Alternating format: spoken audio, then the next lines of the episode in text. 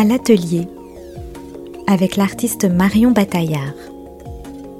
Une visite sonore au micro de Julie Chazemartin.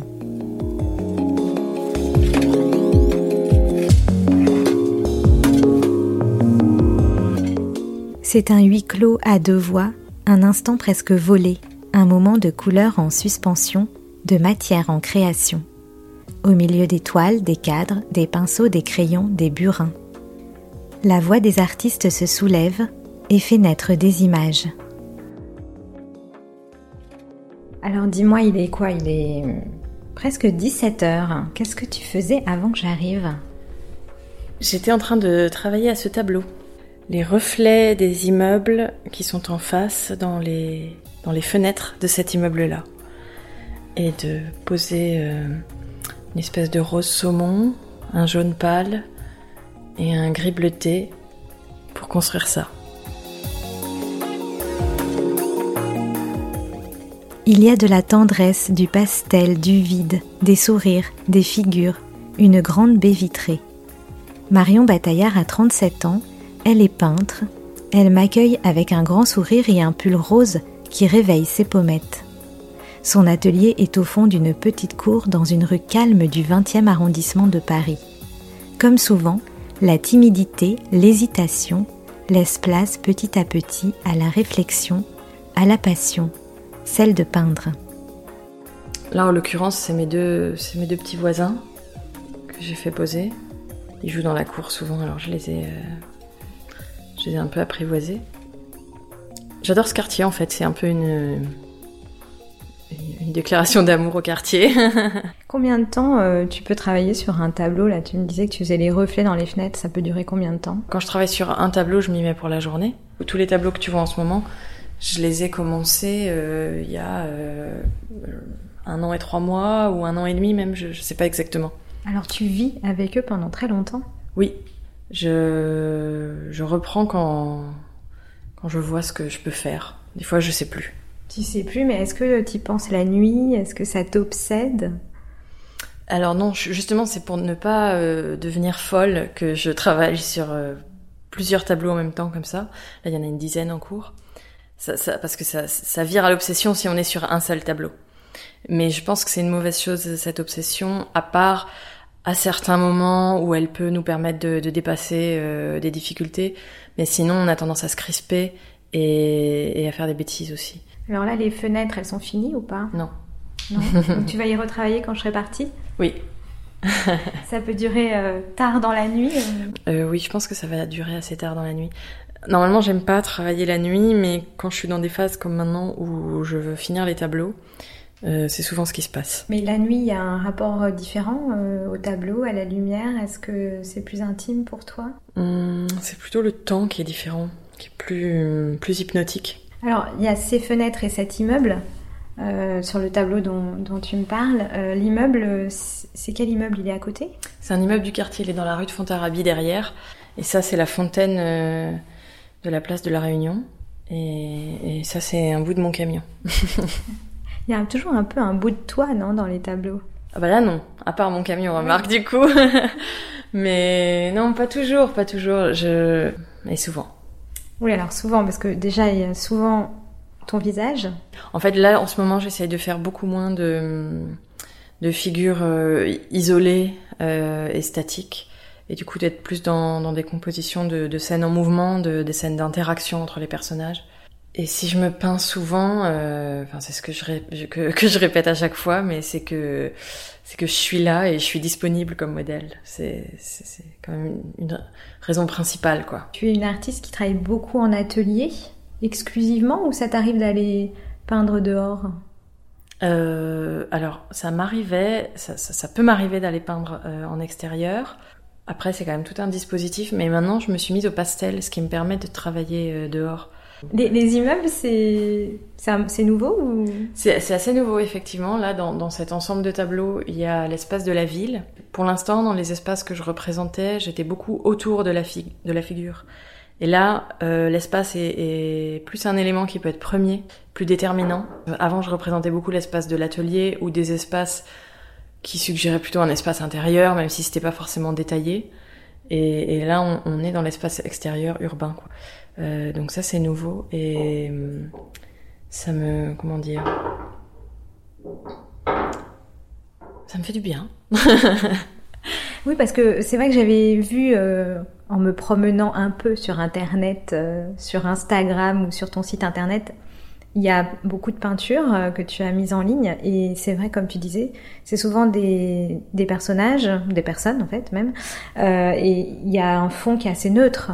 Il y a pas beaucoup d'éléments. Alors il y a quand même des fois une table, un peu de ton atelier, oui, un fauteuil. Pour l'instant, j'avais pas beaucoup d'éléments effectivement. Et là, j'arrive plus à dégager de l'espace en fait.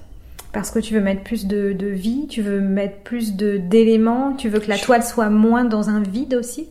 Je veux qu'on respire mieux, je veux qu'elle offre plus d'espace peut-être, oui. Y a moins de solitude qu'au début, dans tes peintures ? Oui, c'est ça. C'est dû à quoi ? Je sais pas, c'est l'évolution des choses.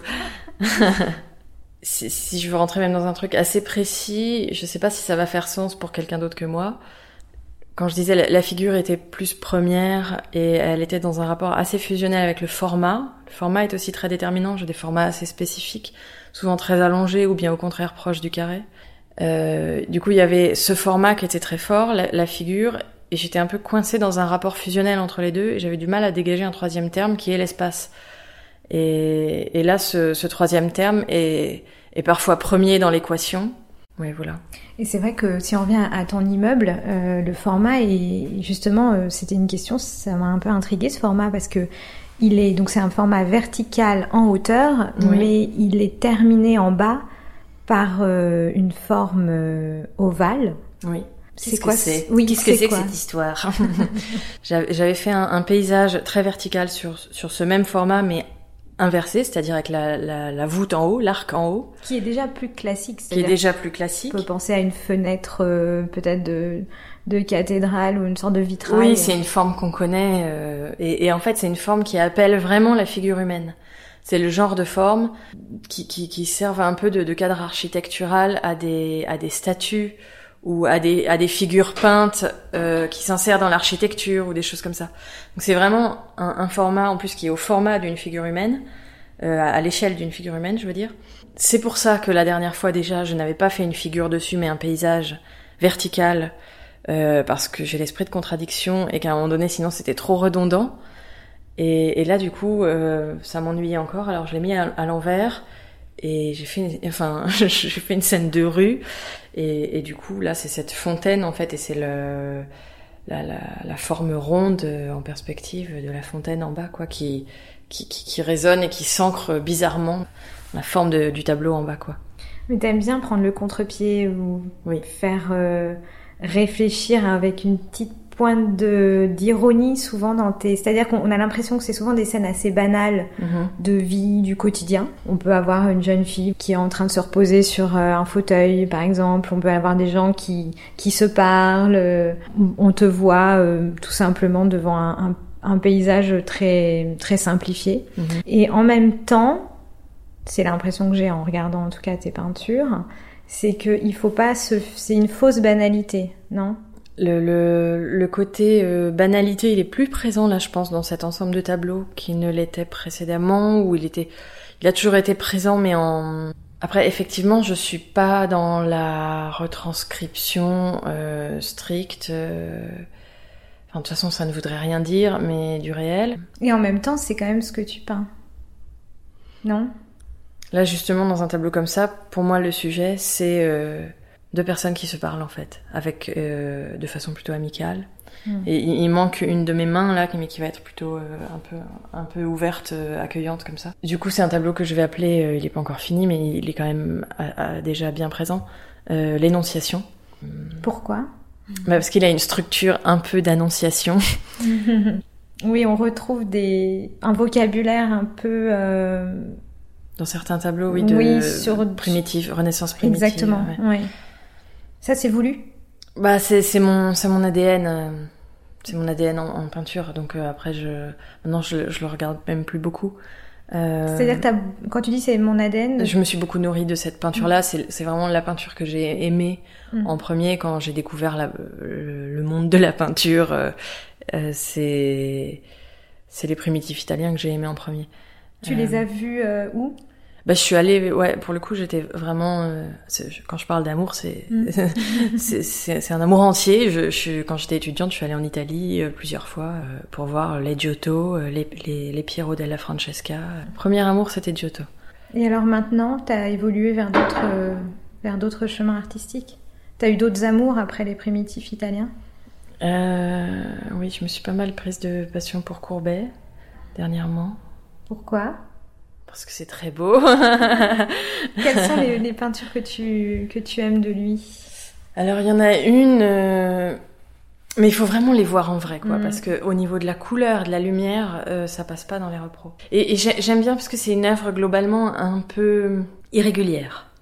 On n'est pas dans une démonstration de puissance sans faille. C'est un peu bizarre, des fois, les chemins qu'il prend. Donc ça les artistes comme ça me sont... plutôt sympathique. Et oui, alors pour répondre à ta question, j'avais vu Mestièrement déjà au Grand Palais, ce tableau avec deux femmes allongées en bord de Seine. Elles sont plutôt dans l'ombre, mais il y a des lumières incroyables dans cette ombre. Alors, il y a beaucoup de clair-obscur dans Courbet, moins dans ta peinture. C'est plus des couleurs très presque pastel. Oui. Tout le temps, comme ton pull un peu. Comme mon pull, ouais. Mais j'essaye d'introduire un peu d'irrégularité dans la lumière aussi, d'être moins dans un espace homogène avec la lumière. Mais c'est une conquête difficile pour moi. Après, c'est sûr que je suis plus fascinée par des peintures claires que des peintures foncées en général. Ou quand il se passe même des choses un peu claires dans les zones d'ombre, quoi. Mais là, par exemple, dans ce tableau-là, on a quand même une zone qui est plongée dans l'ombre, une zone qui est ensoleillée. Et ça, c'est des choses assez nouvelles pour moi. Celui-là, il est très construit, d'ailleurs. Oui. Il y a des plans, il y a vraiment une construction sur tout l'ensemble de la toile. Oui. Mais ça, par contre, j'ai toujours construit mes tableaux. J'ai même souvent sacrifié... la légèreté charmante d'un geste à la construction. Avec regret ou... Non, parce que j'estimais que c'était ça qui était plus important. Et mon but, c'était quand même d'avoir les deux, mais s'il fallait en sacrifier un, je gardais la construction. Ça, c'était peut-être au début ? Oui, mais j'arrive à être un peu plus légère maintenant. C'est ce que tu cherches à être ? Oui, à être plus légère sur une base bien construite, quoi.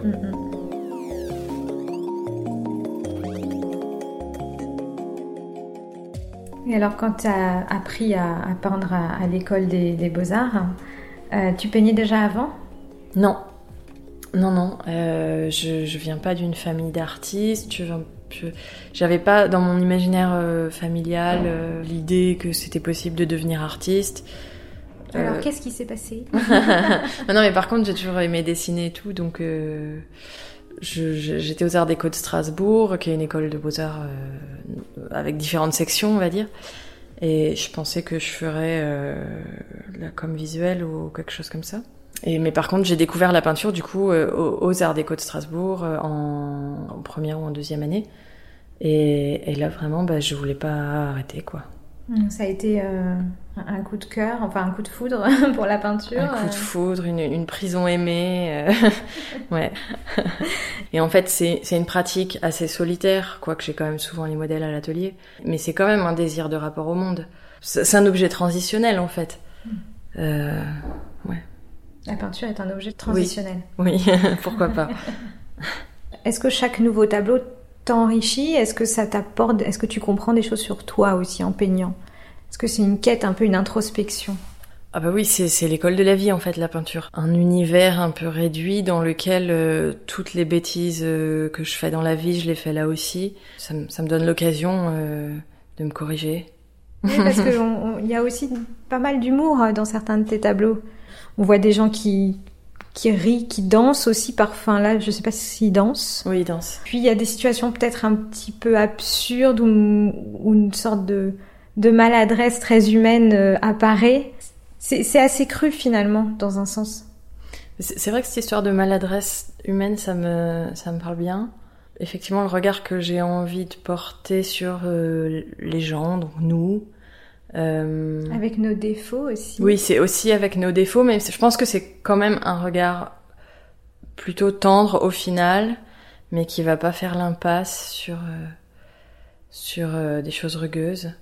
Après, moi, quand je parlais de bêtises tout à l'heure, c'était pas du tout dans un sens narratif. Enfin, quand je disais c'est plutôt dans les processus, les défauts qu'on a dans la vie, on les a dans la peinture aussi. L'attitude parfaite dans la création, c'est la même que l'attitude parfaite dans la vie. Et est-ce que tu regardes beaucoup les artistes de ta génération? Ah bah bien sûr. Ouais. Parfois on se rencontre, parfois on s'aime bien, parfois on va dans les ateliers les uns des autres. Qu'est-ce que tu penses aujourd'hui de la nouvelle génération justement de peintres? Est-ce que tu trouves qu'il y a des directions qui sont prises, qu'il y a des tendances qui sont plus fortes tout le monde dit il y a un renouveau de la figuration. Est-ce que c'est vrai? Oui. Oui, c'est vrai. Quels sont les artistes que tu regardes en ce moment, par exemple, ou la dernière expo que tu as vue? Ah bah tiens, si, sûrement, c'était celle de Simon Passiecker, mais qui est aussi, qui a son atelier pas loin d'ici. Oui, qui est très figuratif aussi, oui. Comme toi. Il y a peut-être des points communs, d'ailleurs, des discussions que vous avez pu avoir. On a des discussions, oui. On a des discussions, on est des peintres amis. Oui, parce qu'en plus, c'est vrai qu'il a des couleurs...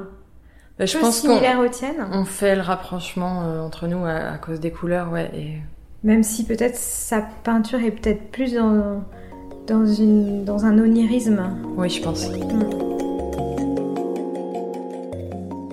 Et alors ta tempéra à toi, c'est un secret de fabrication.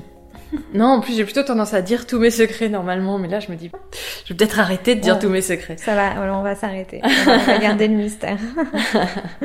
En tout cas, il y a un côté un peu mat, peut-être que tu aimes bien, plus matifié que le... Oui, c'est ça, en fait la tempéra, ce qui est super, c'est que tu peux avoir un côté très gouaché, très mat, si tu charges bien en pigment, et tu peux travailler en glacis de façon très souple et douce, comme avec l'huile.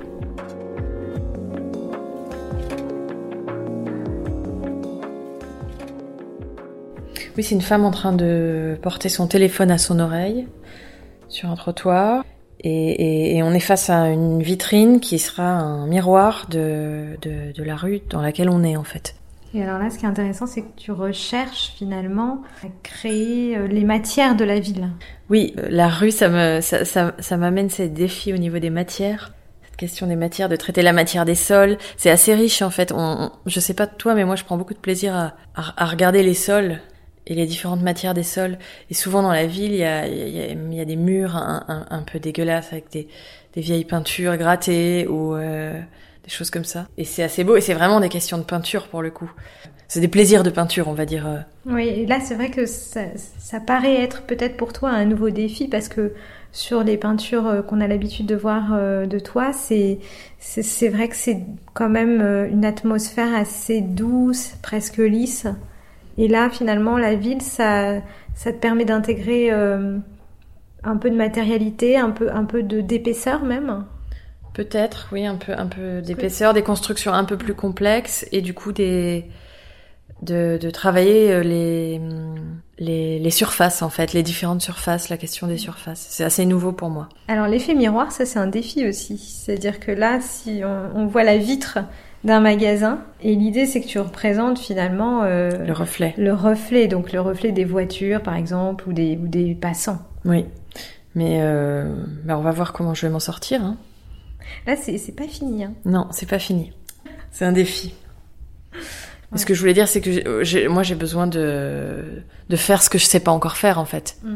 Ce qui donne, je pense, un caractère sûrement un peu d'une maladresse rattrapée à beaucoup de mes tableaux, ou de mon travail en général, parce que je me lance dans des choses que je ne sais pas encore faire. Et tu me disais tout à l'heure qu'il y avait un grand rapport entre ta peinture et... la peinture classique des primitifs italiens qui est quelque chose qui te porte depuis longtemps. Dans cette peinture-là en particulier, là, qu'on décrit depuis tout à l'heure, il y a moins cette référence. Après, moi, je le pense pas comme une référence, c'est plutôt que... Si, remarque, peut-être. C'est un point de référence dans mon esprit. Moi, dans la figure, je le vois quand même.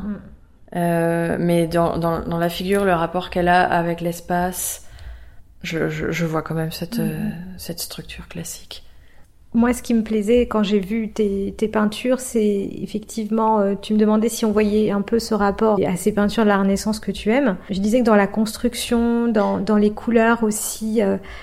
très douce, assez tendre, on a parlé de la tendresse aussi tout à l'heure, ça permettait de rentrer dans cette peinture, d'avoir un regard un peu réflexif et de pas être absorbé par une pulsion comme par exemple des peintures qui seraient avec des couleurs plus vives, et qu'effectivement cette atmosphère aussi avec ces bleus, ces roses pouvait faire penser par exemple à Piero della Francesca, où il y a cette...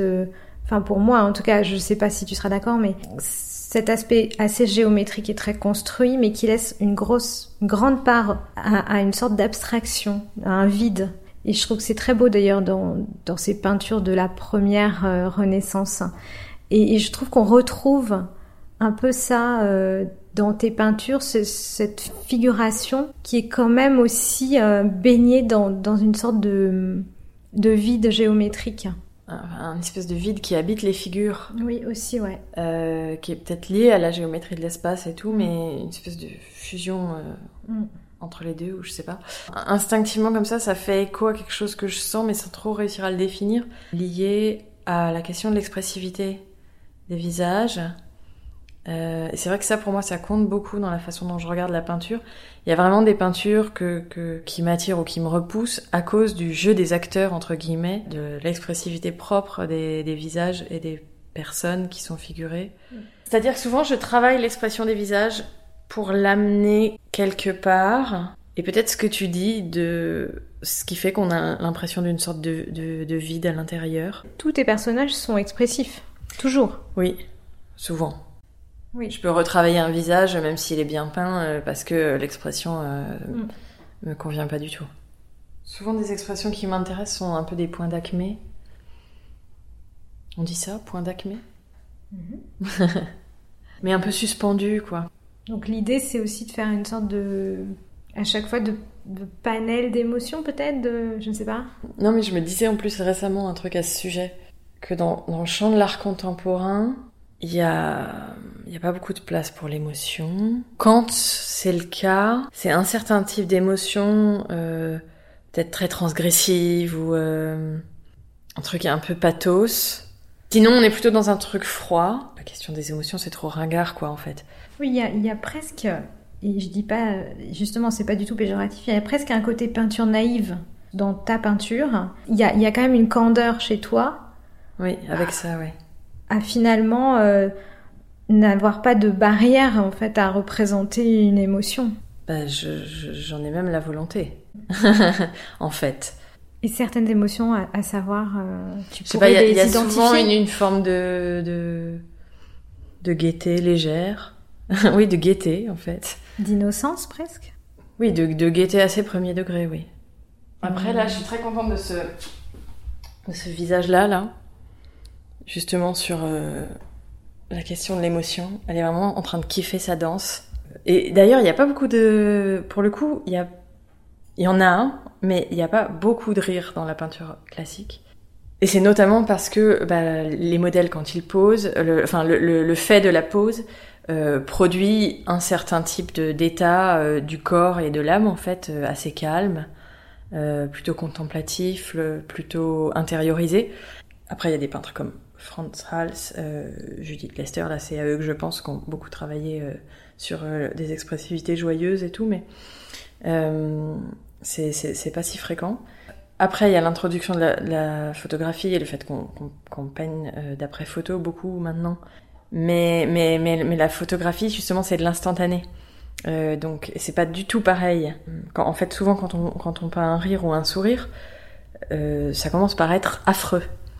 Et c'est en général assez diabolique, très figé et vraiment flippant.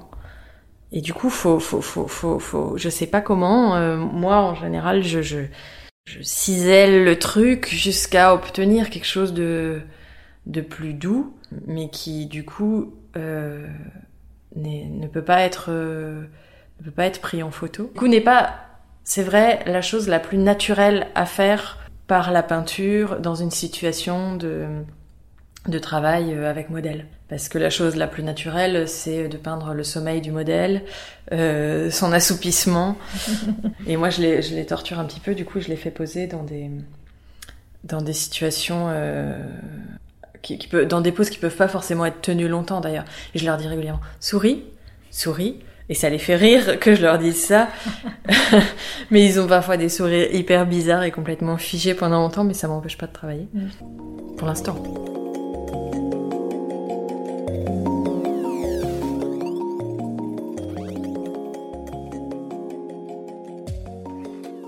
Alors Marion, on a parlé de cette première peinture, donc tu étais en train de travailler dessus quand je suis arrivée. Oui.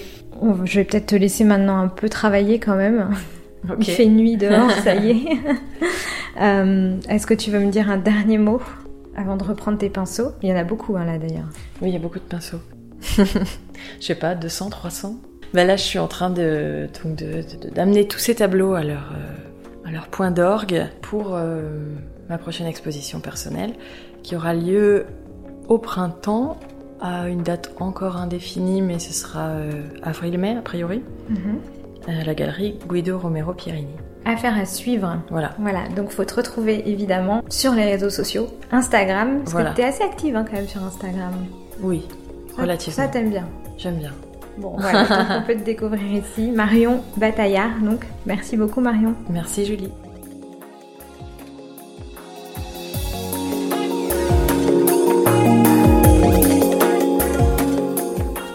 Et en attendant sa prochaine exposition au printemps, une peinture de Marion Bataillard est à découvrir jusqu'au 27 février dans la vitrine de la galerie Jean Broly, au 16 rue de Montmorency à Paris, dans un accrochage proposé par l'artiste Mathieu Cherkit.